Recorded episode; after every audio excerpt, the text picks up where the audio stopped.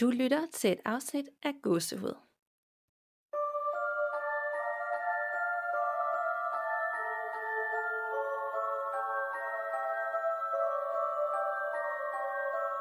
Hej Danika. Hej Nana, og velkommen derude til episode 67, et lytterberetningsafsnit. Ja, så hej til alle jer, der lytter med derude også. Ja, og måske alle jer, der er nye. Vi får jo løbende nye lytter til, og vi forestiller os lidt, at mange starter med de nyeste afsnit. Det gør jeg selv tit, når jeg falder over en ny podcast. Så det kunne egentlig være, at vi lige skulle sådan genpræsentere vores koncept, for der er sikkert mange, der bare tænker, hvad det går ud på, men det er ikke sikkert, at de helt præcis ved det. Nemlig, det synes jeg er en rigtig god idé. Og Gåsehud øh, er et overnaturligt podcast, hvor vi sådan skiftevis fortæller om et emne, som vi finder ud af sammen, eller som en lytter har tippet os om. Og så har vi øh, også lytterberetningsafsnit, og vi udkommer hver 14 dag til dem af jer, der skulle der gerne vil vide det, for der er mange, der tror, vi kommer, udkommer hver uge, men det gør vi ikke, og har ikke gjort det ja, i et stykke tid. Nemlig. Og øh, derudover så øh, tager vi også en snak en gang imellem med nogen, som også har noget at gøre med hele den åndelige verden. Vi har for eksempel haft øh, lavet afsnit med øh, to forskellige klaverianter, og så øh, en, der øh, hedder Elin, som, øh, som er skuespiller og laver den her ghost tour vandring i København, hvor man kan tage med hen og høre spøgelseshistorier. Lige præcis, og det er jo faktisk også nogle af de afsnit, som vi har holdt allermest af, fordi det, øh, det kommer lidt tættere på, når vi taler med nogen, som faktisk har fingre ned i det øh, til dagligt, og vi får også ligesom øh, dækket nogle ting ved os selv og arbejde med os selv øh, på en anden måde, end når vi sådan lige har det på afstand og fortæller om et random emne nogle gange fra et andet land. Ja, det er super fedt. Og det, det er aldrig sådan true crime, vi kommer ind på. Det er der nogle gange nogen, der tror, med mindre altså, at det har et overnaturligt twist. Så i alt, hvad vi gør, så er det simpelthen det overnaturlige spøgelser ånder, det man ikke kan forklare, der ligesom er hovedkonceptet. Og inden vi går i gang med dagens lytterforretninger, så øh, som hver især er skræmmende og livsbekræftende og hjerteskærende på hver deres måde, så vil vi gerne introducere jer, der lytter med, til Godsets nyeste samarbejdspartner, som vi er ualmindeligt glade for at have fået med ombord, og det er Hello Fresh. Og vi har begge to lige bestilt hver vores måltidskasse derfra, øhm, som vi glæder os til at prøve. Og jeg har i hvert fald været meget imponeret, når jeg har været inde og kigge og øh, valgt til, både over de store udvalg, men også hvor lækkert det faktisk så ud. Så øh, det bliver rigtig spændende. Ja, jeg glæder mig også helt vildt. Øh, jeg synes nemlig også, det så super lækkert ud, og øh, jeg kommer helt klart også til at prøve nogle opskrifter, som jeg ikke har prøvet før. Så det glæder jeg mig rigtig meget til. Ja, og det er jo noget helt andet, end når man selv står der og skal prøve at finde på et eller andet i sidste øjeblik øh, med aftensmad. Det kender jeg i hvert fald her hjemmefra. Det kan virkelig ja. være en kamp. det glæder jeg mig virkelig også til at slippe for. Jeg hader det der med at, at planlægge min egen måltid. Jeg taber altid fuldstændig al inspiration. Ja, og det er altid lige i sidste øjeblik, og man kan aldrig finde på retter til hele ugen. Altså det, jeg er sådan noget med madplaner og sådan noget. Jeg er virkelig hatten af for dem, der kan finde ud af det, men det er bare ikke lige, øh, det er ikke noget, jeg er god til. Sammen her. Men HelloFresh, det er en øh, fleksibel måltidskasseløsning, hvor man så selv vælger, hvor mange dage man ønsker måltider til, og hvor mange mennesker, der skal spise med. Og det, jeg synes er rigtig fedt, det er, at man helt selv bestemmer retterne. Så hvis der er nogle retter, der man ikke kan lide, så kan man bare skifte de enkelt ud med nogle andre retter, så man altid får noget, man ved på forhånd, man godt vil kunne lide. Så på den måde, så kunne man sagtens køre vegetar den ene dag, øh, noget kalorielet den næste, noget hurtigt tilberedt den tredje, og familievenligt den fjerde. Så øh, det er bare lige til og smart og nemt. Og så er det alt sammen lavet på friske og lokale ingredienser i de helt rigtige mængder og med medfølgende opskrifter til. Og vi herhjemme har jo så sammensat en måltidskasse med retter til fem dage til fire mennesker, for det er det, vi er her.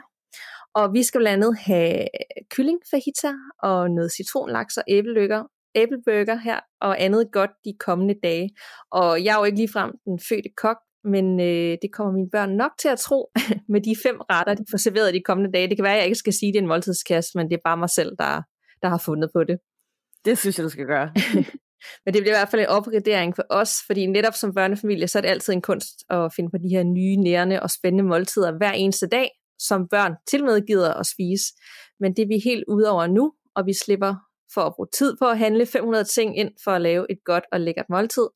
Og så tror jeg også, og det finder jeg ud af i hvert fald, at vi kommer til at svare penge fra madbudgettet, da vi ikke ender i den der klassiske takeaway-løsning eller impulsive ture i supermarkedet. Ja. Hvilke retter skal du have de kommende dage? Jamen, øhm, jeg har valgt tre gange kyllingeretter faktisk. Øh, noget chicken Kiev, som jeg aldrig har prøvet at lave selv før. Og så øh, nogle forskellige øh, andre kyllingeretter med en masse lækre grøntsager til, og masse krydderurter og sådan. Så det bliver super lækkert. Øhm, og øh, jeg elsker også at få det serveret på den her måde, hvor det er lidt portionsanrettet, fordi jeg synes godt, det kan være, jeg bor jo alene, så det kan godt være lidt besværligt nogle gange at købe ind til at lave øh, grøntsagsting, hvis man ikke har en kæmpe fryser, hvor man kan fryse portioner af noget ned. Så er der tit noget, der går lidt til spil. Det er ikke så fedt. Så jeg ender tit med råbrødsmad, og så jeg glæder mig virkelig til at få nogle ordentlige aftensmåltider herhjemme. Det forstår jeg godt. Vi ender altså også tit i råbrødsmad, selvom at, at vi er en familie på fire og har børn, der skal have det, men det er bare fordi, man netop ikke kan finde på noget der i sidste øjeblik. Ja, det bliver rart at slippe for at skulle øh, være helt fantasifuld med alt det der. Mm. Ja, så kort opsummeret, du vælger så frit mellem de her 14 måltider hver uge, og du sammensætter selv måltidskatten til tre, kassen til 3, øh, 4 eller 5 dage, og så selvfølgelig til det antal personer, I nu bliver rundt om bordet. Og det er meget fleksibelt, så hvis du en uge ikke har brug for at få den her måltidskasse, så sætter du bare dit abonnement på pause, ligesom du kan skalere op eller ned, afhængig af, hvad dit behov er den ene uge. Så det er super smart. Og vi har selvfølgelig en god rabatkode til dig i dag, som øh, eksklusiv lytter af gåsehud, så du også kan prøve de her lækre måltidskasser.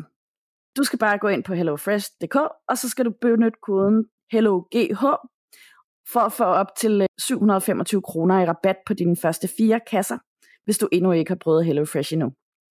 Så det er altså virkelig en god besparelse, hvis du også godt kunne tænke dig at prøve en hjælpende hånd og gerne vil teste de lækre hjemmelavede mad af. Vi glæder os i hvert fald rigtig meget til at prøve det. Det gør vi. Og øh, koden er HELLO, GH, og det er med store bogstaver, så H-E-L-L-O-G-H. Og den taster du bare ind derinde, når du har valgt den måltidskasse, du gerne vil have dig hjem til. Er du klar til øh, ugens lytterforretninger? Ja, det kan du tro. Jeg glæder mig rigtig meget. Skal jeg lægge ud i dag? Ja. Perfekt. Så lad os starte med øh, en her fra Karoline, som skriver, Hejsa Gåsehud podcast. Jeg er en 23-årig kvinde, og jeg har haft nogle spøjse oplevelser. Egentlig tænkte jeg ikke, at det var noget særligt, men så begyndte jeg at lytte til jeres virkelig spændende podcast her forleden, og hørt nogle af historierne om folk og forstyrrelser i deres søvn, som jeg kan relatere til selv. Siden jeg flyttede hjemmefra, har jeg haft en urolig søvn. Jeg vågner ofte om natten, næsten altid mellem klokken 3 og 4 om morgenen. For godt to år siden havde jeg et sabbatår, sabbatår sammen med min kæreste, hvor vi arbejdede på Norges ældste langrens højfjeldshotel, som hedder Fefer Højfjeldshotel. Det er et utroligt smukt og meget gammelt hotel, hvor blandt andet kong Håkon og dronning Maud har boet. Det ligger højt op ved bjerget Feferkampen i Guldbrandsdalen, og vi arbejder der både i sommer- og vintersæsonen, selvom der i vintersæsonen ofte var ret stille, fordi det var uden for højsæsonen. Sneen lå tungt og dybt omkring hotellet, og det lignede voldmarvet hotellet fra The Shining, når der ingen mennesker var, og med dets lange, smalle gange og grønne gulvtæpper. Det var virkelig creepy nogle gange, især når man havde arbejdsvagter alene, og indimellem gik strømmen, når der var rigtig meget sne, og så blev der helt mørkt over det hele, og man skulle finde vejen tilbage til receptionen og vente på, at strømmen kom tilbage. Nattevagten fortalte mig også, at der i den gamle del af hotellet var et spøgelse, som gik rundt om natten. To af de andre danske tjenere, som arbejdede med mig, skulle en periode sove i den gamle del af hotellet på et af værelserne. Den ene har fortalt mig, at hun var vågnet en nat ved, at der stod en kvinde for enden af hendes seng. Hun var blevet virkelig bange og havde vækket den anden danske tjener, som hun sov sammen med. Men i samme øjeblik var kvinden væk, og de faldt begge to i søvn med det samme, men meget forskrækket. Senere snakkede vi med nattevagten og spurgte, hvad det var for et spøgelse, der var i den gamle del af hotellet. Han fortalte os, at det var en kvinde i gammeldags tøj, og han oftest havde fuldtes med hende og havde talt til hende, selvom hun ikke svarede. Men så når han var nået ned til gangbroen over til den nyere del af hotellet, så var hun forsvundet. Jeg spurgte ham, hvorfor det måtte kunne være, og han svarede, at hun måske kun kan se den gamle del af hotellet, fordi det var sådan, det så ud, dengang hun døde. Og så kan hun ikke gå længere. Jeg ved du ikke, hvorfor, at, hvor pålidelig den her nattevagt var, for han var lidt af en spøgefuld. Men jeg tror fuldt og fast på den anden tjener og hendes oplevelse, for hun var simpelthen så bange efter det. Jeg har også selv oplevet noget lignende. Min kæreste og jeg sov ikke på hotellet, ligesom de to andre danske tjenere. Vi sov i en hytte uden for hotellet. Der ligger nemlig hytter omkring hotellet, som lejes ud til gæster. En nat lagde jeg mig til at sove med min kæreste, og jeg vågnede pludselig ved, at nogen rørte ved mit ben. Det var meget tydeligt en stor, blød hånd omkring mit ben under knæet. Jeg var vågen med lukkede øjne og kunne mærke det. Jeg åbnede ikke øjnene, og i min egen søvnige tilstand erkendte jeg, helt uden at tænke over, hvor underlig en tanke det egentlig var, at det måtte være en af personerne i nabohytterne, der var gået ind og havde rørt ved mit ben. Da jeg åbnede øjnene og var helt vågen, så jeg, at der ikke var nogen. Jeg ved ikke, om det var en drøm, men den følelse af den store hånd, der rørte mit ben, var bare meget, meget virkelig. En anden oplevelse, jeg har haft, er sket for et par måneder siden. Jeg var flyttet til et bofællesskab i Riskov uden min kæreste, selvom vi stadig er sammen. Den lejlighed, jeg boede i, har været udlejet til forskellige lejere i over 20 år. Det var rigtig sent, da jeg gik i seng, og i lejligheden bor der to andre piger. Den ene pige er lidt af en natteravn og var også op, da jeg gik i seng. Jeg lagde mig til at sove, men vågnede bræt nogle timer efter, fordi jeg hørte lyden af hendes dør, som gik op. Jeg satte mig op i min seng, og i det jeg satte mig op, så jeg en person, som lignede min roomie meget, som havde stået inde på mit værelse foran min seng. Uden at sige noget, gik hun ud af mit værelse, og jeg nåede at sige, hov, rigtig højt, og min dør blev så lukket efter hende. Jeg blev så forskrækket, at jeg sprang op for at låse døren med det samme. Jeg turde ikke gå ud, for jeg hørte hende ikke gå ind på sit værelse igen. Også selvom jeg lå i en times tid og lyttede efter. Jeg fik beroliget mig selv og tænkte, at det også havde været en drøm, selvom den oplevelse var så utrolig virkelig for mig. Jeg så altså en person tydeligt, som gik ud af mit værelse. Jeg spurgte min roomie nogle dage efter oplevelsen, om hun gik i søvn. Og hun svarede, at det gjorde hun slet ikke, og det havde hun aldrig gjort. Så spurgte jeg hende, om hun havde været inde på mit værelse forleden, mens jeg sov, og hun sagde klart, nej, det havde hun i hvert fald ikke. Og jeg blev simpelthen så bange. Også fordi jeg fra den person, som var inde på værelset den nat, havde mærket, at det var ubehageligt. Det var noget andet med den blide berøring i Norge, hvor jeg godt kunne mærke en venlighed. Men fra den her oplevelse i Rigskov var jeg ikke tryg, og mest af alt var jeg bare virkelig forskrækket og bange, for det var en rigtig ubehagelig oplevelse, at nogen var inde på mit værelse. Så nu sover jeg desværre altid med en låst dør. Også når jeg er helt alene. For så for, forstår den her besøgende, eller hvad det er vel, at jeg ikke vil have besøg. Udover det, så gik min brandalarm i gang hver nat, næsten på samme tidspunkt. Og da jeg så fjernede brandalarmen fra værelset, så stoppede den, men så gik tyverialarmen fra underetagen virkelig ofte i gang om natten. Håber I kan lide historierne, og det er til at kunne bruge. Det har været dejligt og oplysende at lytte til jeres podcast, og for at vide, at man kan prøve at snakke til sine besøgende, og måske få sagt til dem, at de ikke skal gøre mig bange. Beklager den lange mail, I kan jo tage, hvad I kan bruge. Men tak for en jeres dejligt spændende podcast, og have en fortsat smadret god dag. KH fra Karoline Freja. Bor hun stadigvæk i det brugfællesskab, hvor det her det er sket? Ja, det gør hun. Okay, ja. Det er vildt nok, at man, altså det, det bliver man jo nødt til, ligesom hvis man bor der, ikke? men man har den oplevelse, så er man bare tvunget til at sove derinde. Og især når man måske har, har mærket ligesom til, at det var ikke en super behagelig oplevelse, eller en, en rar tilstedeværelse. Ja, det er det. Altså, øhm, jeg håber ikke, at der er sket mere, men, men selvfølgelig, Karoline, skriv endelig igen, hvis der er sket mere. Men jeg håber, at det har hjulpet det der med, at man i hvert fald kan tænke, eller sige højt, at øh, det er okay, du er her, øh, men, men du skal ikke forskrække mig igen, eller du skal ikke være på mit værelse, eller ja, jeg håber virkelig, at det hjælper så. Ja, det håber jeg også. Og måske lige tale med de andre, som bor i uh, brofællesskabet, om de også har oplevet noget.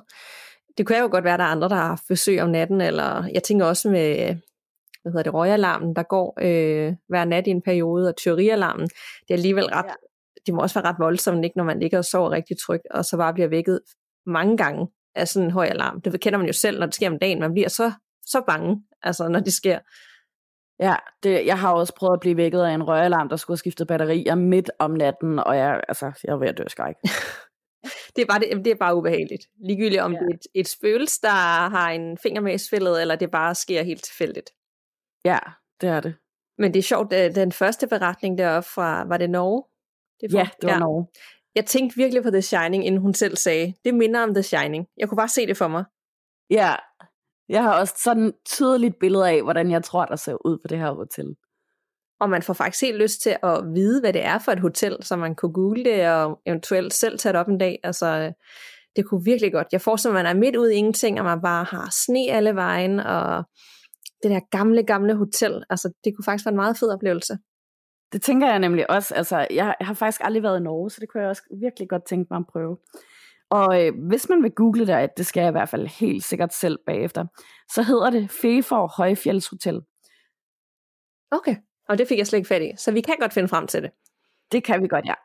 Og så skal man, jeg vil gerne derop, men jeg er ikke sikker på, at jeg har behov for at opleve det, hun gjorde, selvom at det måske var en tilstedeværelse, så har jeg ikke brug for at blive vækket midt om natten af nogen, der griber fast øh, i mit ben. Nej, nej. Nå, men tusind tak for den beretning, og øh, jeg har også en beretning med. Er du klar til den? Det kan du tro. Den er lidt kortere, men øh, lidt uhyggelig og lidt livsbekræftende. Fantastisk. Og det er for Camille. Kære gåsehud, først og fremmest tusind tak for en fed podcast. Her kommer der lige en længere smør, og det håber jeg er okay. I 2013 gik min farfar igennem et langt sygdomsforløb. Han var så dement til sidst, at han ikke rigtig kunne huske noget, men selvom vi havde gået mange år uden kontakt, kunne han stadig huske mig.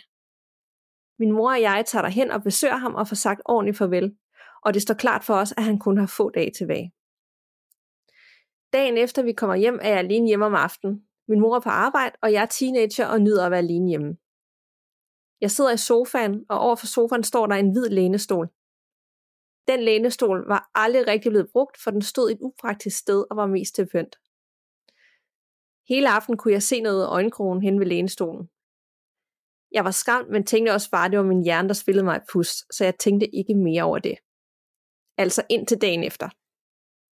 Dagen efter var jeg igen alene hjemme og havde to venner med, så vi kunne hygge os.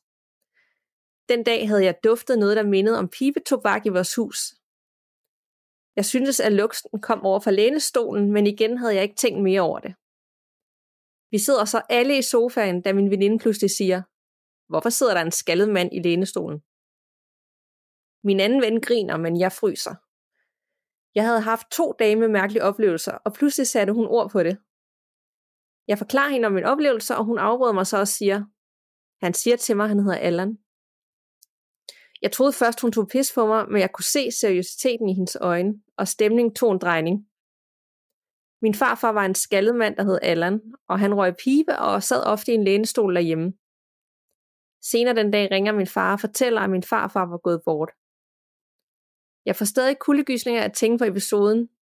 Hverken min mor eller jeg rørte lænestolen i lang tid, men nu sidder jeg i den hver dag. Hilsen Camille. Ej, hvor vildt, altså, øh, og vildt, at den der veninde bare tager det så stille og roligt. Ja, hun var, virkelig, hun var virkelig have et talent, og som om det er det mest naturlige i verden, at hun kan se ånder, som lige uh, sidder over for hende.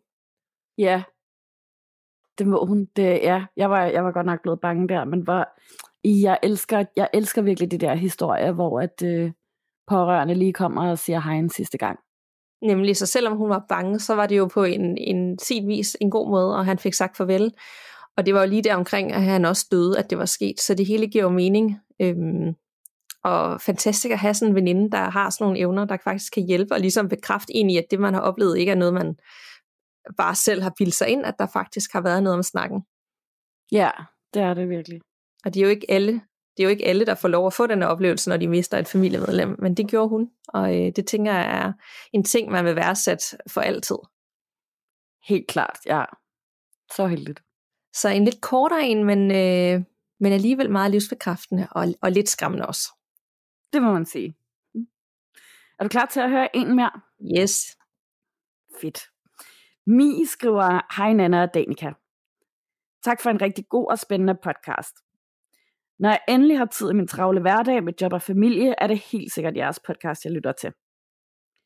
Jeg skriver til jer, fordi jeg synes, det er ret spændende at lytte til andres lytterberetninger, og derfor vil jeg også gerne dele min egen oplevelse med jer. Det er noget, som skete for snart 10 år siden. Jeg flyttede sammen med min daværende kæreste ind i et rækkehus. Vi var ikke særlig gamle, og derfor var det enormt voksen for os at købe det her rækkehus. Jeg glæder mig i hvert fald.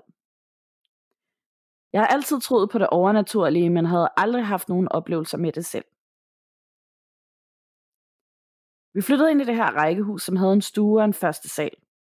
Min daværende kærestes job gjorde, at han var meget væk i perioder, og jeg var derfor tit alene hjemme. Det startede med, at jeg begyndte at føle mig utilpas op i soveværelset. Jeg kunne virkelig fornemme hele tiden, at nogen holdt øje med mig. Min daværende kæreste troede ikke på det overnaturlige og prøvede bare at berolige mig med, at der ikke var noget, jeg skulle være bange for. Det startede i det små med, at jeg kunne fornemme, at noget begyndte at vise sin tilstedeværelse. Muligvis en ånd. Billederne på væggen begyndte at hænge skævt, og musikken blev tændt af sig selv. Det var meget stille og roligt, og egentlig ikke noget, der som sådan skræmte mig. Jeg tror, jeg på det tidspunkt tænkte, at hvis det ikke var værre end det, så går det nok. Tilstedeværelsen op i soveværelset begyndte at blive mere og mere uhyggelig for mig. Når jeg var alene i huset og skulle i seng, lukkede jeg altid døren til værelset og satte en stor lampe op foran, så hvis døren gik op, så ville jeg vågne. Så slemt var det blevet for mig til sidst.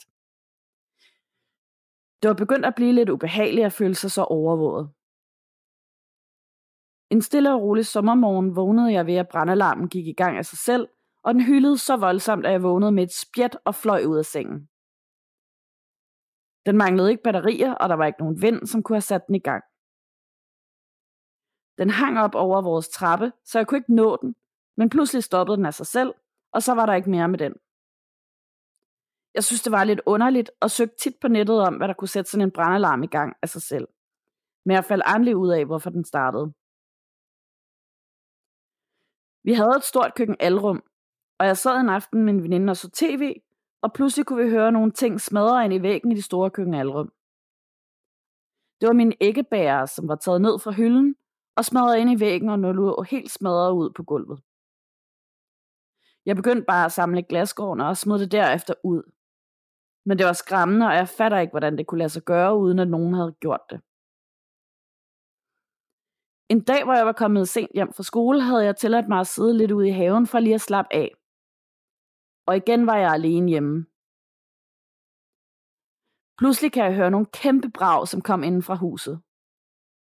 Vi boede i et enderækkehus og kunne næsten aldrig høre naboerne, så var jeg sikker på, at det var inden for mit hus, det kom. Jeg skyndte mig at gå inden for at låse døren, for jeg havde følelsen af, at jeg måske kunne blive låst ude. Hvorfor jeg havde den følelse, det ved jeg ikke. Jeg tjekkede alle rum i huset for at se, om der var en forklaring på de brag, jeg hørte men alt var, som det skulle være. Jeg gik derfor ovenpå igen op på toilettet og ville ordne noget vasketøj. Pludselig kan jeg høre døren nedenunder åbne og lukke igen, og jeg kan høre nogle tunge skridt gå langsomt hen mod vores trappe. Lige det her sekund, så er jeg sikker på, at vi har indbrud. Så bliver jeg simpelthen så bange, at jeg låser døren til toilettet og ringer efter mine forældre fuldstændig i panik, og beder mig om at køre herud hurtigst muligt men desværre bor de en halv times kørsel væk fra mig på det her tidspunkt. Jeg kan høre, at den her mand begynder at gå op ad trappen. Og de skridt, han tager, er så tunge, som om han har sko på at tunge klodser. Manden, der er på vej op ad trapperne, stopper med at gå videre, lige så snart han er oppe på første salen. Og jeg kan virkelig fornemme, at der står en på den anden side af døren. Jeg er så bange, og jeg husker bare, at jeg ryster over hele kroppen. Jeg sidder ude på det toilet, og jeg ved, at jeg ingenting kan gøre. Men efter jeg havde siddet derude i 10 minutters tid, og ingenting kunne høre, efter manden var kommet op ad trapperne, beslutter jeg mig for at åbne døren ud til vores gang for at tjekke op på det. Jeg er rædselslagen, og jeg ved jo overhovedet ikke, hvad der venter mig på den anden side af døren. Og hvor mit mod kom til fra, fra det, det ved jeg heller ikke. Men jeg åbner døren, og der er ingenting. Ingen mand, ingen tegn på, at der har stået nogen der. Det er simpelthen så underligt. Jeg går ned og tjekker døren, og den er stadig låst. Jeg var simpelthen så bange den aften, at jeg tog mine, mine forældre hjem og sov der. Efter den oplevelse blev jeg så skræmt, at jeg sidenhen ikke var alene hjemme. Så når min daværende kæreste var væk, så boede jeg hos mine forældre. Jeg synes, det var langt over min grænse, at noget, som jeg ikke kunne forklare, kunne give mig den følelse af skræk. Vi boede der heldigvis ikke så lang tid efter det, og jeg har aldrig oplevet noget sindende siden. Jeg fandt aldrig ud af, hvem eller hvad og hvorfor, men jeg er helt sikker på, at det var en person eller en ånd, som viste sin tilstedeværelse og havde en meget dominerende personlighed. Det var så min historie, og jeg beklager, at den blev lidt lang. Rigtig god dag fra Mie. Ej, og det var virkelig skræmmende. Det var sådan ligesom at, at se en gyserfilm, den der følelse af, at hun er låst ude ved toilettet, og hun kan bare høre noget komme tættere og tættere på, og de tunge trin, og hun kan bare ikke gøre noget. Nej, fuldstændig. Det er virkelig øh, ulækkert. Det, altså, det er også et af mine værste mareridt, det der med øh, at kunne høre, at der er nogle andre i huset, og man prøver at gemme sig. Virkelig forfærdeligt. Ja, og nærmest sådan helt øh, klaustrofobisk. Altså, jeg har jeg lider meget af klaustrofobi, og jeg fik sådan helt følelsen bare, at du fortalte det der med, at hun var fanget. Og være fanget i sit eget hjem, og være fængslet i sit eget hjem, det er da mega klamt. Ja, det er virkelig ulækkert. Så godt, de kom væk fra det sted. Og jeg tænker også, øh, der var også noget med en øh, røgalarm igen, der gik af af sig selv. Det er jo lidt skørt, når vi lige har haft det en anden også. Det, øh, det er måske noget, de har indvirkning på, men det er jo også en form for teknik. Ja, det er det. Og det kan de godt lide åbenbart, ja. de der spøgelser. og især hvis det er sådan en dominerende personlighed, der godt kan lide at skræmme de levende, og så, øh, så er en røgalarm faktisk et ret øh, klogt sted at gå i gang, fordi det skræmmer jo alle. Så godt tænkt af den ånd. Det må man sige, og hvis, øh, hvis jeg har fået ny, ny spøgelse herhjemme, så vil jeg bare lige sige, øh, det må du venligst gerne lade være med. så er det i hvert fald meget fjendtligt, hvis det er den taktik, man tager. Ja, det er det. Men det er sjovt, fordi hun fortalte, eller det er jo ikke sjovt, men hun fortalte den her følelse af, at med at høre nogle lyde, og være sådan lidt, ah, hvad sker der, der indbrud? Og lige da hun sagde det, så går jeg tanker om i nat, og det er jo nok, fordi det lige skete, men i nat, der vågnede jeg også af sådan en lyd, øhm, sådan som om det var en mand, der sagde sådan, hey, eller sådan, mm, sådan mange gange i streg. Og jeg vågnede også, jeg tror klokken var halv tre eller et eller andet, og, sådan, og hoppede op af sengen og tænkte, hvor fanden kommer det fra? Øh, er der nogen ude i opgangen? Nogle gange, så kan der godt være hjemløst, der på en eller anden måde kommer ind i opgang, hvor de sådan ligesom søger ly, er der en, en fuld mand eller dame et sted, hvad er det her for noget? Øhm, og kunne simpelthen ikke sove igen, og der fik jeg også den her følelse af, at der er et eller andet med hjem, og jeg skulle bare undersøge alt. Ind på børneværelset, rundt i stuen. Altså, nu har vi jo ikke den største lejlighed, så det går ret hurtigt, ikke? Men der er sådan, og så kom jeg i tanke om, at tidligere på dagen, der havde jeg, det er også virkelig dumt, jeg er inde i sådan en periode, nu hvor butikkerne ikke er åbne, så jeg køber alle mulige sådan loppefund øh, online. Og så har jeg købt, det gør jeg også. så har jeg købt sådan en, en, en gipsfigur, som ligner sådan en, en mand med sådan en, en krykke. Den er mega fed, men det er jo egentlig alt det, jeg altid har sagt, det skal man jo ikke gøre. Jeg har jo købt sådan en gammel gipsfigur, fordi jeg synes, den var pæn. Og så har jeg hentet den i går øh, et sted ved Frederiksberg, og så har jeg jo sat den i stuen, og så sker det efter. Og så i mit hoved der om natten, og det er jo det har jo ingen sammenhæng, det ved jeg godt, men så tænker jeg bare, det er den figur, jeg har købt. Det er 100% det der loppe, som, øh, som jeg har købt, og nu hele vores lejlighed hjemmesøgt, fordi jeg absolut skulle have sådan en, en gammel mand øh, stående på min reol. så hvis det sker igen i nat, at jeg hører de der mandelyde i min lejlighed, øh, så, så jeg var også sådan, at jeg er nødt til at stille den udenfor på terrassen. Jeg kan ikke kaste en figur med hjem. Altså, det er så dumt. Men, øh, Nej, det, så var den videre. og det var bare den her følelse af, at man er i sit eget hjem, og så lige pludselig bliver det bare mega utrygt, og man, man har bare lyst til at flygte derfra. Altså, det kan man ikke, men det har man lyst til. Ja, det har man virkelig. Uha. Ja, så ikke, ikke flere loppefund, eller gamle ting, eller spejle, eller noget som helst herhjemme. Jeg stopper nu. jeg kan ikke lade være med det. Det, er, ja. det kan jeg heller ikke, men du ved, det er jo, det er jo også det dilemma med, at jeg synes, det er meget federe end at købe nyt, og det er fede ja. ting, der er ikke andre, der har det, og så samtidig tænke, kan vide, hvor mange ånder jeg køber hver gang, når jeg, eller får med i købet, når jeg finder ja. de her ting, ikke? Jo, det er rigtigt. Øh, og med det sagt, så skal vi videre til endnu en lytopretning. Og øh, du skal glæde dig, fordi den her den handler blandt andet om The Hatman. Uh, hvor fedt. Og det er for anonym. Kære Danika og Nana, tak for en spændende og uhyggelig podcast. Jeg elsker at lytte til jer, og jeg er ny lytter, men sluger det ene afsnit efter det andet. Ved den første lydeffekt måtte jeg lige spole tilbage for at være sikker på, at det var i podcasten, det spøgte. Jeg vil gerne dele nogle oplevelser med jer, og jeg har en del, men har valgt to og en lille cliffhanger. Da jeg hørte afsnittet om The Hatman, der løb det koldt ned ad ryggen på mig, fordi ham har jeg set som barn. Jeg har aldrig sagt det til nogen, men mindet står helt tydeligt i min bevidsthed. Som barn vågner jeg og ser en høj, mørk, slank skikkelse med en stor hat stå ude i gangen. Jeg kan ikke se hans ansigt, men jeg kan se omridset af ham. Jeg ser bare en sort skikkelse og husker, at hatten mindede om en stor cowboyhat, og hans jakke var meget lang, og han stod bare og jagtog mig. Jeg må have skrevet, for min storbror kommer løbende ind til mig. Jeg husker, jeg peger og siger, manden står der, manden står der. Min bror kan ikke se ham, men manden står bare helt stille det samme sted ude i gangen. Min bror løber ud i gangen og spørger, hvor er han? Og jeg peger og peger i panik, og min bror begynder bare at slå ud i luften og gå tættere på, hvor han er. Han spørger mig, er han der eller der? Og jeg peger og guider ham. Og min bror bokser bare løs ud i luften, og til sidst forsvinder den sorte skikkelse. Og jeg har ikke set ham siden. Da jeg så hørte jeres podcast, kom det hele tilbage. Og jeg vidste slet ikke, det var et fænomen. Da jeg googler det og ser de billeder, der er der, er jeg slet ikke i tvivl. Ham har jeg set. En anden oplevelse, jeg gerne vil dele med jer, er meget mærkelig. Jeg bor på et tidspunkt hjemme, og jeg er alene hjemme, da mine forældre er i sommerhus. De bor i rækkehus, hvor der er en første sal. Jeg sidder alene på første sal og er på computeren. Klokken bliver mange, og da klokken er omkring 3 om natten, ringer det på ringeklokken nedunder. Men det er ikke med den lyd, den er indstillet til. Min far havde indstillet den til en almindelig ding-dong-lyd, men den lyd, der bliver ringet med, er lyden af kirkeklokker. Og jeg behøver vel ikke fortælle, at jeg bliver noget overrasket og pissebange. I stedet for at gå ned og åbne, går jeg ind i min forældres soveværelse, hvor man kan kigge ned i forhaven til hoveddøren. Der står ingen. Fra vinduet er der god udsigt over hele haven og vejen, men der er ingen at se, så langt øjet rækker. Jeg tænder alt lys i huset, for jeg er temmelig skræmt. Men ikke lige så skræmt som dagen efter, hvor det samme sker igen. På samme tidspunkt og stadig med lyden af kirkeklokker og fortsat ingen at se. Den tredje nat sker det igen. Og her bliver jeg så sur, at jeg nu råber. Nu skal du altså holde op, farfar. Jeg skal nok gå i seng. Du må gerne være her, men du skal ikke gøre mig bange. Jeg ved ikke, hvorfor jeg sagde det, men det skete efterfølgende aldrig igen.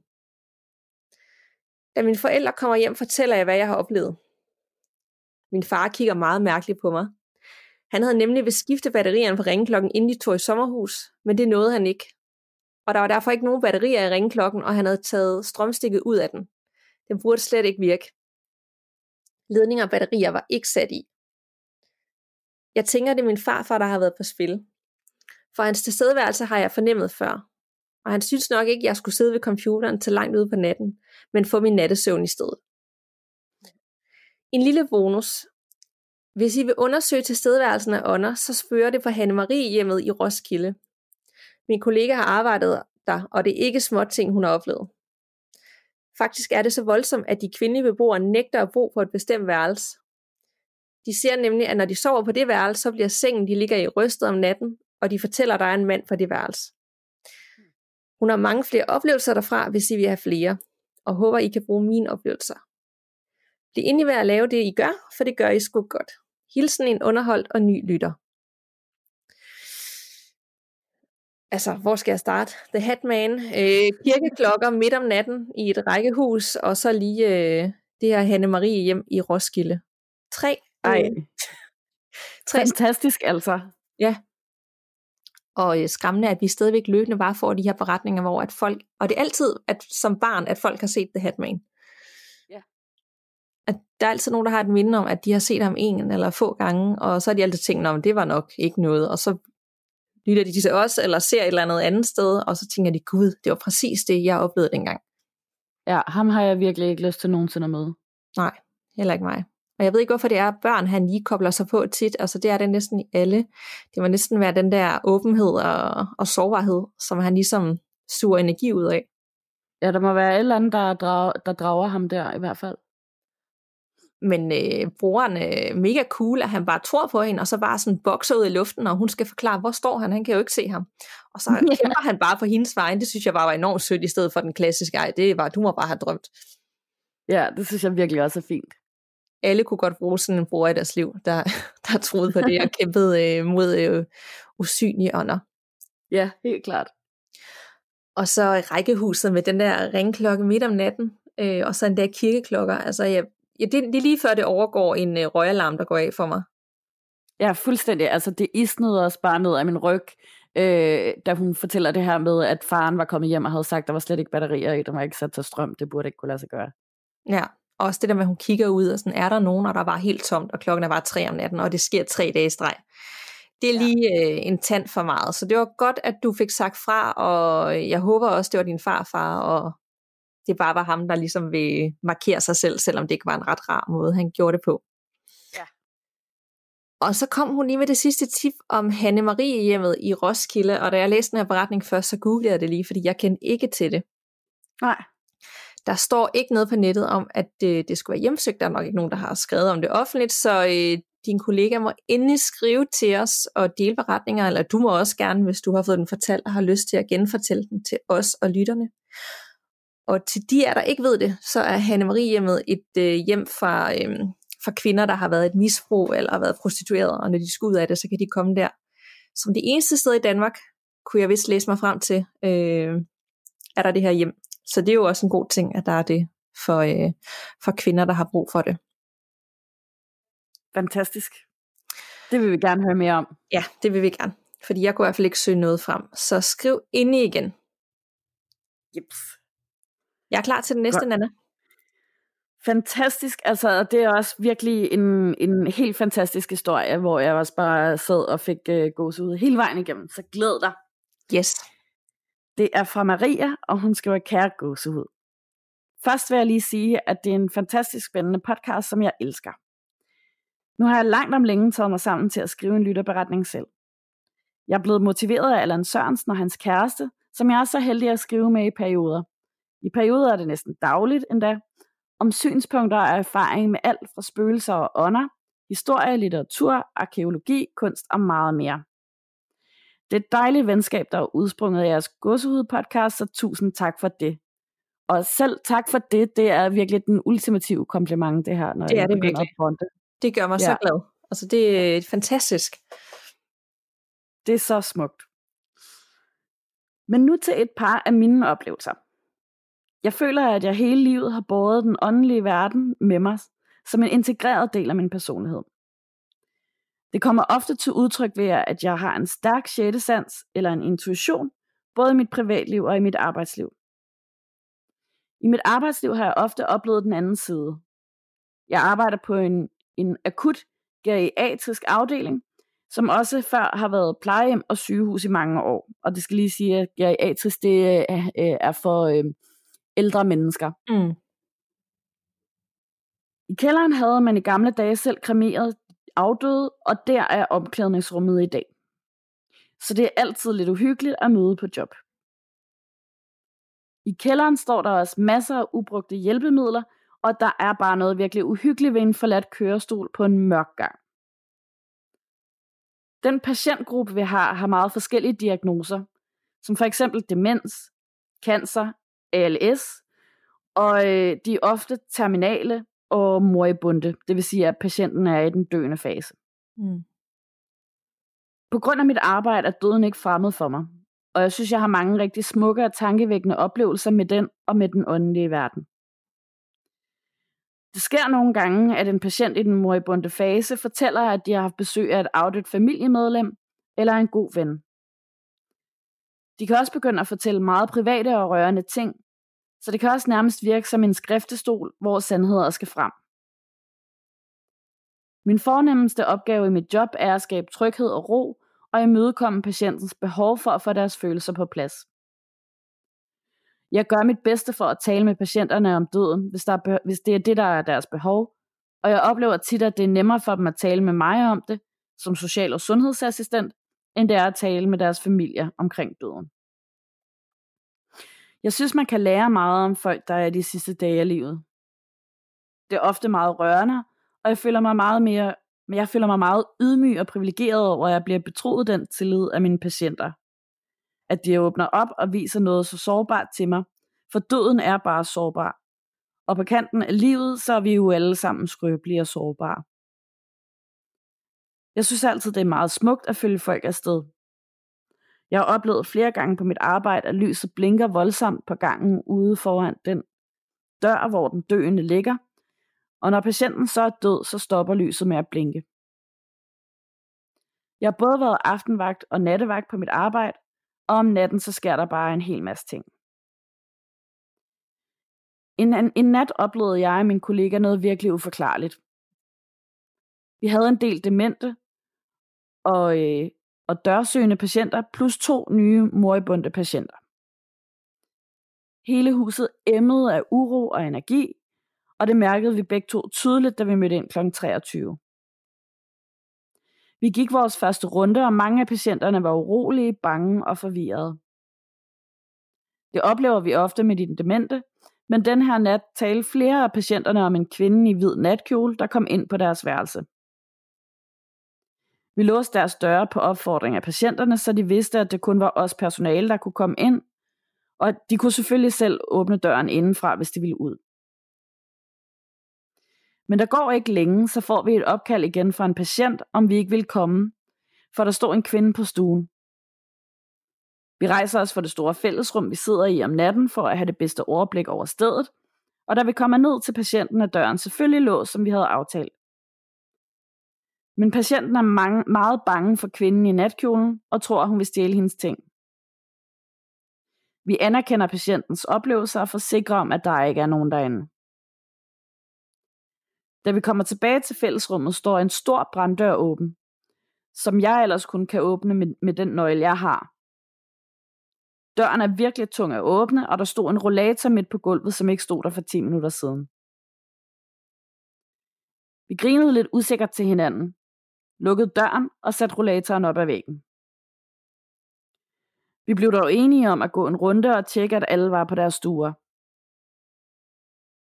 Flere af patienterne var vågne og kunne ikke sove. Da vi kommer tilbage til fællesrummet er klokken omkring klokken 3, og vi får et opkald fra hoveddøren, som selvfølgelig altid er låst om natten. Hold op, jeg var bange der. Men jeg prøvede virkelig at bevare min professionalitet. Ude ved hoveddøren stod en frisk ung mand med en af vores beboere. Kender I ham her? spurgte fyren. Og ja, det gjorde vi selvfølgelig. Patienten kom med ind på sin stue og fik en kop varm te og noget varmt tøj på. Jeg spurgte ham selvfølgelig, hvad han dog skulle udenfor midt om natten og i bare fødder. Han sagde, at han skulle følge med damen i natkjole. Og hold nu op, der stoppede mit hjerte bare med at slå. Da mig og min kollega kom ud på gangen igen, gik det op for os, at vi maks 20 minutter før havde set manden ligge i sin seng og sove, og at man slet ikke kan gå ud af yderdørene, uden at også i personalet får en alarm på vores telefoner. Så hvordan er han kommet ud? Og hvad er det for en dame, der er flere beboere, der uafhængige af hinanden har talt om? Da der er kommet lidt ro på igen, gik vi ned for at kigge til den moribunde patient. Lampen uden for hans stue, som havde blinket hele natten, var slukket, og da mig og min kollega så så det, så sagde vi til hinanden, at patienten må være død nu. Og ganske rigtigt, patienten var død, men han var stadig helt varm. Det eneste, der ærger mig lidt, er, at han døde alene. At vi ikke nåede ned til ham. Men vi fik åbnet vinduet og gjort ham i stand. Til sidst på nattevagten havde vi lidt travlt, så vi delte os op, og så var vi klar til, at dagvagterne kom klokken 7. Jeg gik hurtigt i køkkenet og satte brød i ovnen, og da jeg kiggede over mod gangen, hvor den netop afdøde patientstue ligger, ser jeg en kvinde med hvid natkjole komme gående og forsvinde ind i vaskerummet. Rent instinktivt fulgte jeg efter hende, men der var ingen, da jeg kom derud. Hun var væk, men der var iskoldt inde i vaskerummet. Jeg har aldrig været så glad for at se dagvagterne, som jeg var den morgen, da jeg fik fri. Da jeg kom hjem, kunne jeg selvfølgelig ikke sove. Jeg synes, der var sket så meget, jeg ikke kunne finde hoved og hale i. Men alt andet lige havde den her vagt givet mig flere spørgsmål end svar. Aften efter, da vi mødte ind på endnu en nattevagt, var der en helt anden ro over stedet, og vi fik en stille og fredelig vagt. Så det var en af mine mange oplevelser med uforklarlige hændelser. Og jeg har oplevet mange flere spændende ting, og især for min gamle lejlighed i Aalborg, men dem kan jeg altid vende tilbage med. Tak fordi I ville læse min beretning op. Hilsen Maria. Tusind tak, Maria. Ja. Den ramte mig virkelig, den beretning. Jeg ved ikke, det de ord, hun satte for os, det der med liv og død, og hvor skrøbelige vi alle sammen er. Ja, jeg synes virkelig også, det var fint. Altså, og jeg elskede bare at læse den. Jeg har lige øh, haft set den her lille korte dokumentarserie, der er kommet på Netflix. Øhm, hedder, jeg kan ikke huske, hvad den hedder. Hedder den Life After Death eller sådan noget. Oh, den handler ja. i hvert fald om efterlivet. Øh, og sådan, den, den, den ramte nemlig også bare, der, der, der er så mange ting i den. Den skal I se. Kæmpe anbefaling. Der er også flere, der har anbefalet den inde i øh, gruppen, har jeg lagt mærke til. Ikke? Øh, men det her med, at de snakker om, at der tit kommer en, en, en afdød pårørende, en som de kender, enten en ven eller et familiemedlem. Det er der rigtig mange af de her mennesker, der øh, har haft nærdødsoplevelser i den her dokumentarserie, der fortæller, at de også har oplevet. Ej, hvor så, så, Ja, det er super interessant, altså. Øhm, så, så jeg, jeg tænker, der må næsten være noget om det jo, når det, der er så mange, der oplever det. Det tænker jeg også, helt klart. Øh, jeg tænker mere, hvem hende, øh, kvinden i hvid var. Det var sådan et, hun, hun gik jo for, altså til flere, ikke? Sådan som jeg forstod det. Det var alle, der så hende den aften. Ja. Er det sådan lidt manden med len kom nu skal du med videre, eller øh, ja, hvad, hvad tror du det var? Altså, jeg, jeg tænker mest, at det enten har været øh, en gammel eller en tidligere beboer på det her hjem, eller også at det øh, er en person, som har været tilknyttet til den her mand, som døde, eftersom at det kun lige var den aften, de alle sammen har oplevet hende. Ja, det kunne sagtens være. Altså, jeg tænker også hele det der med, at han kom ud og gå, og så kort tid inden han døde, og han burde slet ikke kunne komme ud. Altså, det er jo, det er jo helt vildt. Ja, det er det alle de ting, hun oplevede på bare en vagt. Og jeg kan virkelig også godt, altså jeg kan slet ikke forestille mig, hvordan det har været, men den der måde, hun beskriver det på, bare det at se en tom kørestol på en tom gang midt om natten, sådan et sted, hvor døden fylder rigtig meget. Altså, ja. det i sig selv, det kan man næsten se for sig selv, hvor meget det egentlig bare var sådan, wow. Altså. Ja, det lyder virkelig uhyggeligt der jeg tror, det er sådan en øh, beretning, jeg skal genlytte, når afsnittet er ude, fordi den, øh, den ramte mig. Altså det var på en, både på sådan en meget smuk og livsbekræftende måde, og det var selvfølgelig også øh, vildt uhyggeligt, og man følte virkelig, at man var med på den her vagt sammen med Maria. Så tusind tak, fordi du skrev, og jeg vil elske, hvis du sender flere af de oplevelser, du har haft. Også mig. Skriv endelig igen. Og så vil jeg se den serie, du anbefaler, og mange andre har anbefalet for Netflix senere, for den har jeg stadig til gode, men jeg glæder mig ja. ekstra meget nu. Og du skal glæde dig rigtig meget, fordi der er nemlig også et afsnit, der handler om reinkarnation, hvor de fortæller om ham her, James, som du også har fortalt om ja. i uh, det afsnit, vi havde om reinkarnation. Så der får du også set ham. Ej, hvor fedt. I afsnittet. Ja. Ej, hvor fedt. Jeg kan ikke lige huske, hvad for et afsnit vi havde om reinkarnation. Men hvis man gerne lige vil genlytte til det, inden man ser serien på Netflix, så øh, det kan vi lige skrive ind i Facebook-gruppen. Jeg kan ikke lige huske på stående fod, hvad afsnit vi er i. Det er nok noget i 50'erne. Ja, jeg tænker... Øh det er nummer 49, 49. Kan jeg se her. Fedt. Så det kan de altid lige genlytte, hvis man også vil høre den historie, inden man, man ser ham rigtigt. Ja. Er du klar til endnu en? Det kan du tro. Og øh, det er simpelthen øh, fra Anonym, og det er den Anonym, der har sendt rigtig mange beretninger til os gennem tiden for Island. Fantastisk. Og hun har endnu flere, det er fantastisk. Hej igen. Vanen tro ligger jeg inden sengetid, og så sker det ofte, at en historie præster sig på. Det er egentlig utroligt, at de sådan dukker op, efter jeg begynder at høre jeres podcast. Den her historie er også fra Island. Min store søster blev født næsten døv, og ingen ved hvorfor, men sådan lå kortene til hende. Da hun var lille baby, måske lige inden hun fyldte et år, var hun og min mor taget hjem til vores mormor og morfar på besøg. Dengang boede min mors tvillingbrødre stadig hjemme, og de var nogle store knægte på cirka 20 år. En aften var min ene onkel taget i byen, som nok nærmere var et lille værtshus eller et andet varmt sted, man fik sig en øl i den lille bitte landsby. Klokken 4 om morgenen får min store søster et alvorligt skrigeanfald. Hun skriger og skriger, som var der ild i hende. Min mor kan ikke få en til ro, og min mormor kommer derfor ind på værelset for at se, hvad pokker der var i gang. Da min mormor træder ind på værelset, dæmpes skrigene en smule, men min søster var stadig hysterisk. Pludselig imellem skrigene kan min mormor høre en bilmotor i tomgang. Hun kigger ud af vinduet ned mod garagen, som ligger for enden af haven. Garagen er lukket. Min mormor styrter ud af værelset og ned til garagen. Hun flår garageporten op og hiver natkjolen op for munden. Min søster er nu fuldstændig stille og kigger ned mod min mor ud mod garagen. Min mormor får hævet min onkel ud af bilen og ud i den friske luft. Hun får råbt naboen op af sengen, og han kommer ind til hjælp og får givet min onkel første hjælp. Heldigvis overlever han, men det var virkelig tæt på, at han var blevet kvalt. Han selv fortæller, at han simpelthen var faldet i søvn, efter at han havde parkeret bilen i garagen, men det kan ikke lade sig gøre, da man fysisk og manuelt skal slå porten i. Derfor ved vi, at det var et selvmordsforsøg. Han har dog aldrig siden prøvet noget lignende igen, og min storster reddede hans liv. Min mormor er sikker på, at hendes skrigeanfald kun var for at gøre opmærksom på situationen, og at det var min onkel, som åndelig bad om hjælp, for han var ikke klar til at forlade sit liv alligevel. Jeg ved det ærligt talt ikke, men jeg er sikker på, at min søster advarede den. Og min onkel, som altid drillede os andre søstre, lød ingen drille min søster og blev stiktosset, hvis nogen så meget som kiggede skævt i hendes retning. Jeg tror, for hun for altid vil være hans lille skytsengel. Hilsner anonym.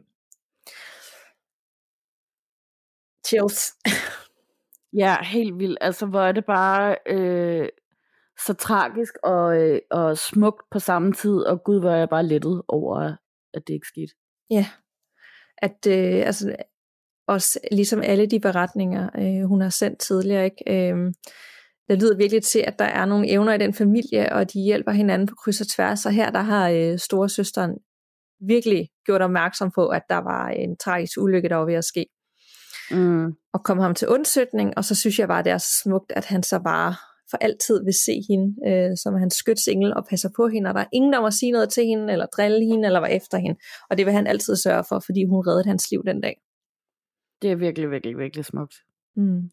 Virkelig smukt. Jeg fik, altså, nu fik jeg gåse ud bare, mens jeg læste den op igen, og jeg har ellers læst den en del gange efterhånden. Ja. Så øh, det tænker jeg også, mange lytter derude får. Men tusind tak for den, og fortsæt endelig med at sende dem. Du skriver selv, at de tit dukker op ud af det blå, og så skal de bare skrives ned. Og det skal du endelig bare fortsætte med, fordi vi er rigtig mange, der værdsætter, og ikke mindst at få noget fra Island, hvor der også er rigtig meget uforklarlige hændelser. Ja, og savn. vi elsker det. Mm. Har du endelig en til mig? Ja, det kan du tro. Jeg har en her fra Emilie, som skriver, Hej gåsehud. Først, jeg elsker jeres podcast. Min mand har lyttet med et par afsnit og spurgt mig, hvorfor jeg ikke skrev ind med det, jeg har oplevet. Det er ikke uhyggeligt, men nærmere hyggeligt. Beklager, hvis det bliver lidt langt. Først en baggrundshistorie. Jeg har altid troet på det overnaturlige, og efter jeg flyttede i hus med min mand og mødte mine naboer, specielt med den kvindelige nabo, var det som om, at vi altid havde kendt hinanden. Vi connectede med det samme, og hun delte min interesse for det åndelige, det er som om, at vi ved, at når den anden er trist eller har brug for hjælp, uden at vi er sammen. Vi tror på, at man kan have sjælevenner, og at vi har været venner eller familie i et tidligere liv, og så har mødt hinanden igen i det her. Og nu til historien. Da jeg fandt ud af, at jeg var gravid med tvillinger, begyndte det åndelige at vise sig oftere end før. Jeg fik følelsen af, at nogen holdt øje med mig. Det var en mandlig energi og virkede beskyttende. Det blev ikke til mere i første omgang, men da vi, mens jeg var gravid, begyndte at bygge om, begyndte der igen at komme mere og mere energi i huset. Og det skete i takt med, at vi fik flere af min mands afdøde bedstefars ting ind. Da pigerne blev født, følte jeg en beskyttende energi i huset. Specielt ved mine børn. En dag kom min nabo over og spiste sammen med mig, og da min mand var ude at spille fodbold, så var det kun os to. Som nævnt, når vi var sammen, går energierne helt amok. Hun hører så nogen i min babyalarm, og det er en kvinde op hos mine piger. Jeg bliver lidt forskrækket, men jeg blev ikke bange. Da min nabo går igen, da min nabo går igen, forsvinder lydene fra min børns værelse. En dag er jeg igen alene hjemme, og min datter er rigtig ked af det. Hun er utrystelig, og jeg går frem og tilbage med hende. På det her tidspunkt er hun kun fire måneder, så det var nok noget tigerspring ind over os. Jeg er ved at være fuldstændig udkørt og ude af mig selv over, at jeg ikke kan trøste hende. Jeg får sat mig i min sofa, lukker øjnene og tænker, please giv mig noget styrke og noget hjælp. Pludselig begynder der at lukke meget røg, og jeg kunne mærke en kvinde komme. Jeg får følelsen af min nabo, men det er ikke hende. Kvinden, som jeg ikke kan se, nu som er på kinden, og jeg føler, at hun giver mig et skud energi.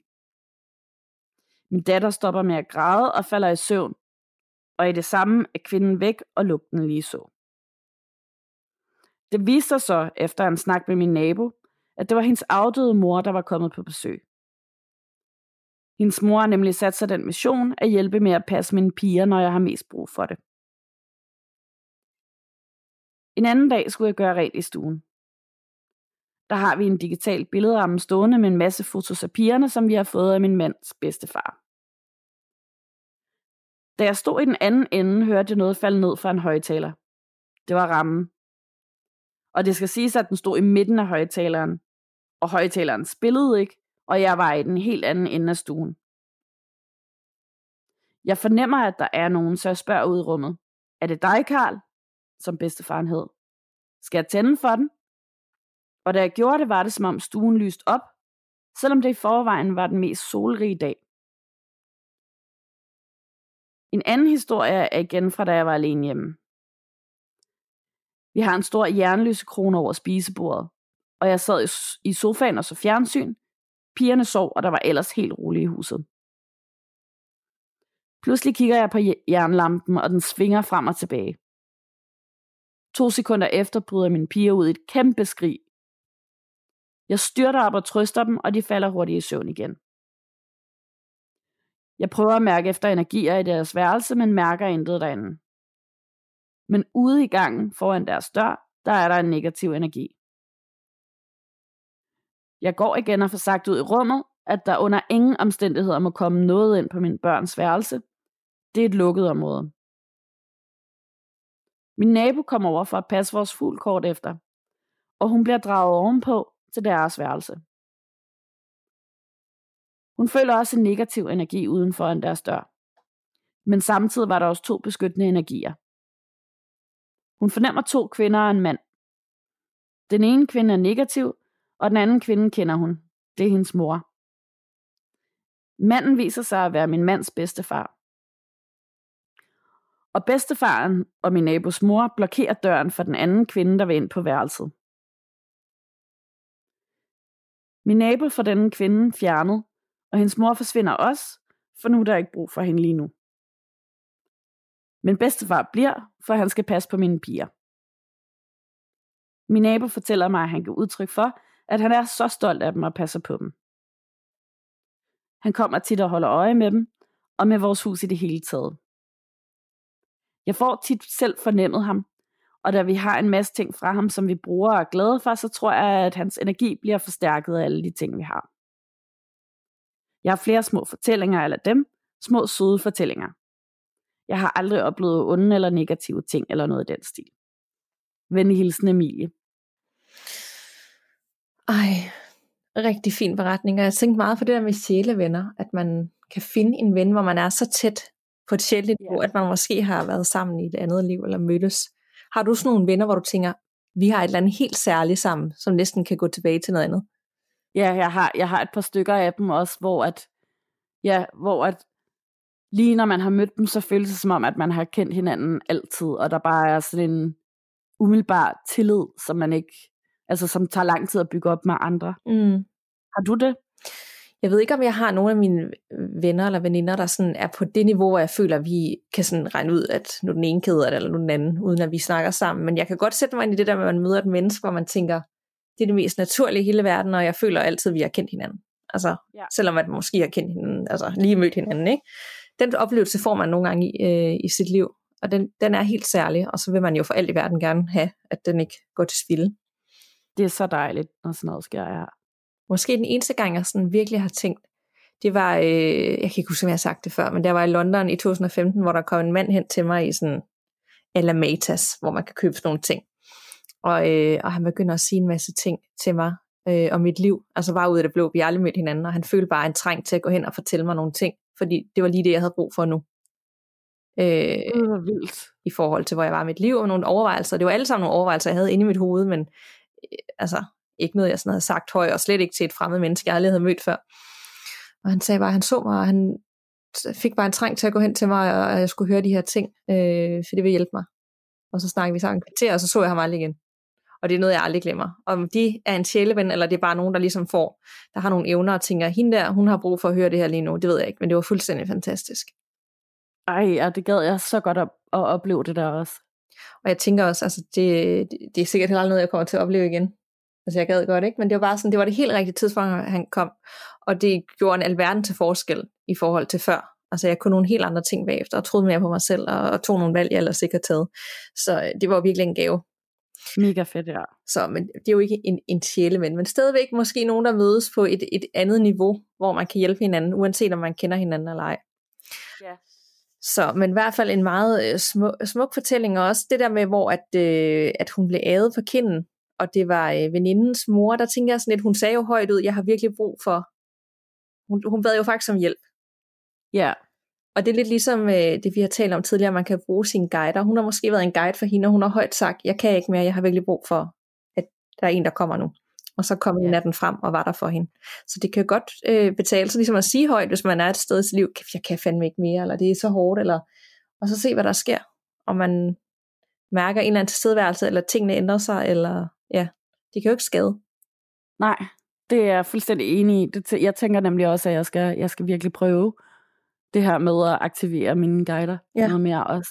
Og især i de her tider, ikke, hvor de fleste af os er ret øh, presset øh, på flere planer, at øh, ja. så kan det måske være rart at sådan lige få en bekræftelse eller en ro eller et eller andet, der er sådan, ah, det var helt, det lettede lige. Jeg kunne ja. mærke en forskel. Så øh, tusind tak for den beretning. Meget, meget smuk. Er du klar til en sidste? Det kan du tro. Den er måske lidt mere, øh, lidt mere uhyggelig, vil jeg sige. Mm. Ikke, ikke så livsforkræftende, bare sådan klam. og lige at slutte af på. Og det er for anonym. Hejsa Gåsede podcast. Jeg er en pige på 17, som lytter til jeres podcast 24-7. Jeg har aldrig rigtig troet på det overnaturlige sådan rigtigt, men jeg har altid været meget fascineret af gys og historie, og jeg synes, det på en måde er fedt at være bange. Eller rettere synes jeg, det er fedt bagefter, fordi når man står i noget uhyggeligt, reagerer jeg i hvert fald bare med at græde totalt ukontrolleret. Jeg ved ikke hvorfor, men sådan reagerer jeg bare på frygt. Min hjerne elsker at lege med frygten. Jeg tør ikke at stå op om natten, og jeg kan køre mig selv helt vildt op og gøre mig bange af bare ren fantasi. Jeg ved ikke, om andre har det som jeg. Måske det er forklaring på de to episoder i mit liv, jeg vil fortælle om. Og jeg vil lige sige, jeg kan godt genkende det der med, at man kører noget totalt op i sit hoved. Og ja. det er fuldstændig uhensigtsmæssigt, selvom der måske ikke er noget. Så det er ikke bare dig. Nej, det kan jeg virkelig også gøre. Jeg kører mig selv helt op i en spids. Jeg har to episoder i mit liv, som jeg gerne vil fortælle om. Det ene er tidsstof i Polen. Det første, jeg fortæller om, er fra min ferie i 2020. Min familie og jeg var i Polen i en by, som hedder Svindjus. Det kan jeg ikke lige udtale, men øh, det er sådan, sådan ligner det, det står. Min familie og jeg havde været i den by mange gange, faktisk syv år i streg. Dog ikke på samme hoteller, men samme by. Den her gang i 2020 var selvfølgelig anderledes end alle de andre år på grund af covid-19, men udover det kunne jeg sagtens bare mærke, at det slet ikke var, som det plejede. Vi kører altid dertil, også det år. Og da vi kom til vores hotel, som vi øvede også var anderledes end de andre år, fordi vi plejer altid bare at lege noget billigt, en lille lejlighed eller noget, men i 2020 bestemte vi os for at lege to værelser på et Hilton Hotel lige ned til vandet. Og alle dem på hotellet, som arbejder der, var vildt sure og slet ikke mødekommende. Vi så igennem fingrene med det og tænkte, at det nok bare havde været en travl dag. Vi fik vores værelser, og så skulle vores tradition udføres. Vi får en is som det første, når vi kommer til byen, og vi får den altid hos den samme isbutik hvert eneste år. Min søster og jeg stod ved isfoden og ventede på vores is, mens vores forældre var gået i et supermarked på den anden side af gaden. Da min søster, som var 13, og jeg ventede på vores is, brød en slåskamp løs midt på gaden. Min søster begynder at græde med det samme, og det forstår jeg godt. Det så også ret voldsomt ud. Det var tre polakker, som sprang på én turist. Ingen gjorde noget, og her skete det uforklarligt første gang. Det var som om alt var stoppet. De tre polakker stak af, turisten lå vidne på jorden, og folk lod bare. En ringede efter ambulance, og alt stod bare stille, for mig i hvert fald. Jeg kiggede rundt, og det var som taget ud fra en film. Jeg vandrede bare rundt, mens alle andre stod helt stille. Det var rigtig uhyggeligt. Jeg kom ud af den trance ved, at jeg kunne mærke min søster klemme min hånd, som jeg holdte hende for øjnene med, for hun skulle ikke se slåskampen. Det var så underligt, og jeg kan slet ikke beskrive, hvordan det føles, udover som en slags trance. Vores forældre kom hen til min søster og jeg, som var ret skræmte. Men som de danskere vi er, jokede vi med det, og vi blev gode igen efter den ret uhyggelige oplevelse.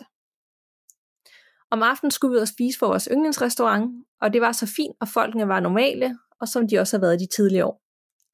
Vi fik nogle drinks og gik hjem mod vores hotelværelse omkring midnat.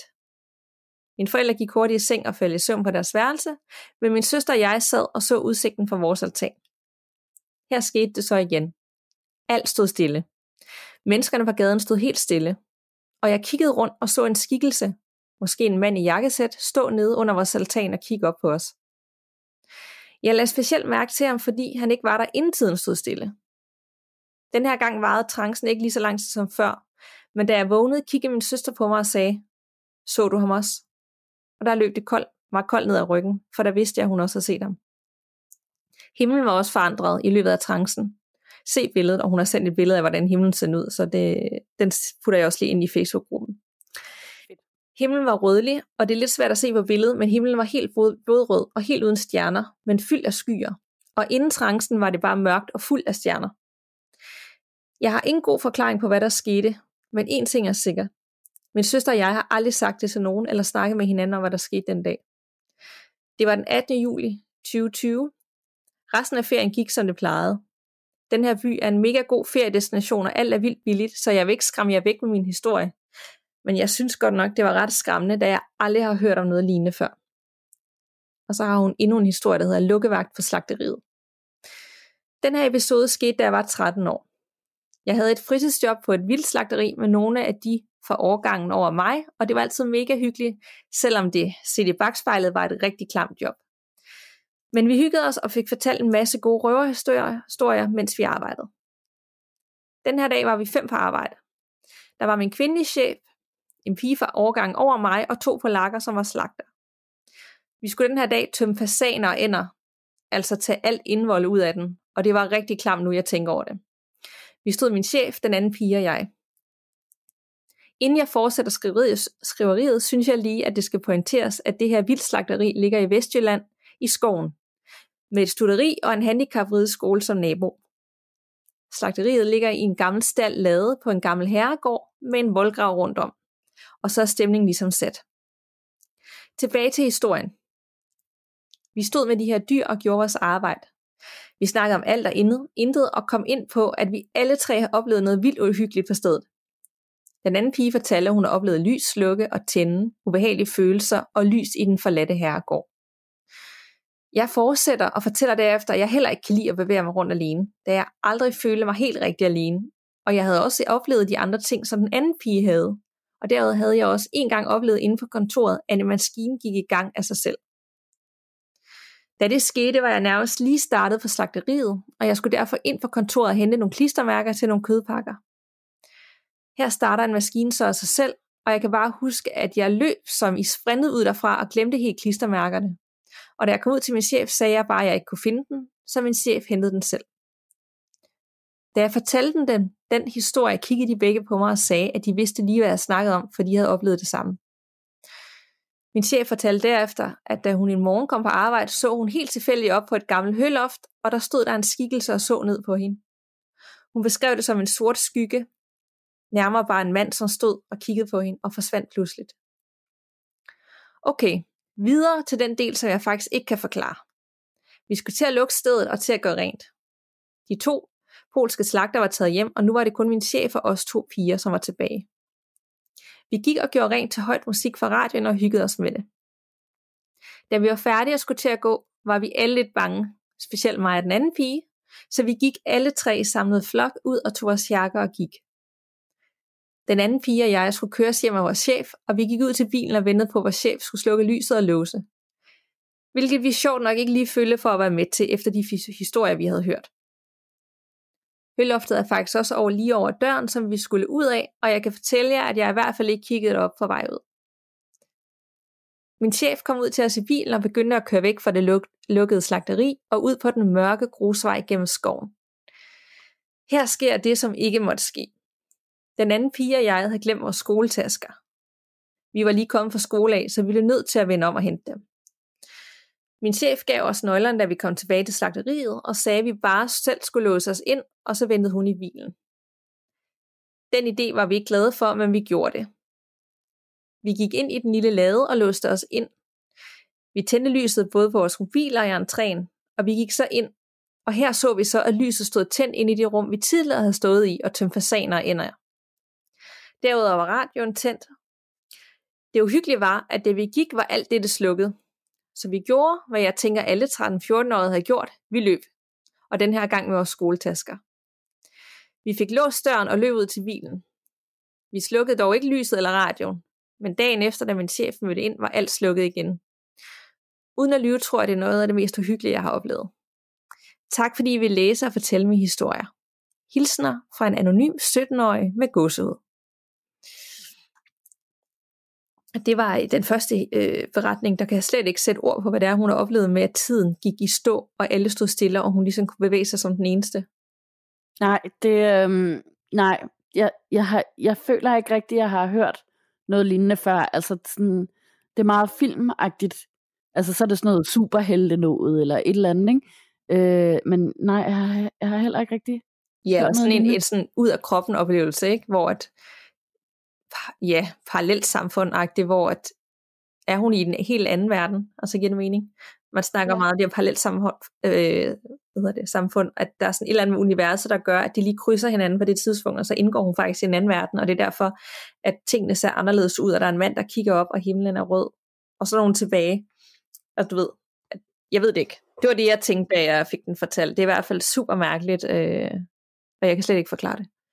Nej, det er virkelig, virkelig klamt, øh, den episode om aftenen der med manden, der står og kigger op på den blodrøde himmel der. Jeg tænker, det er en gammel herregård, så selvfølgelig sker sådan nogle ting. Det, det synes jeg altid, man hører om de der herregård, der er, de er så gamle, og der er sket mange ting gennem tiden, og når det også er et slagteri, så indvider det bare til overnaturlige ting. Ja, jeg kom også sådan til at tænke på, at det er lidt utroligt på sådan nogle slagterier, hvis det egentlig ikke bliver hjemmesøgt af en masse sure dyr, der er rigtig vrede over, at de er blevet slagtet. Ja, det giver faktisk god mening. det forstår jeg godt, men det er da også altså, vildt nok at have sådan et job. Men det, det tænker man ikke over i den alder.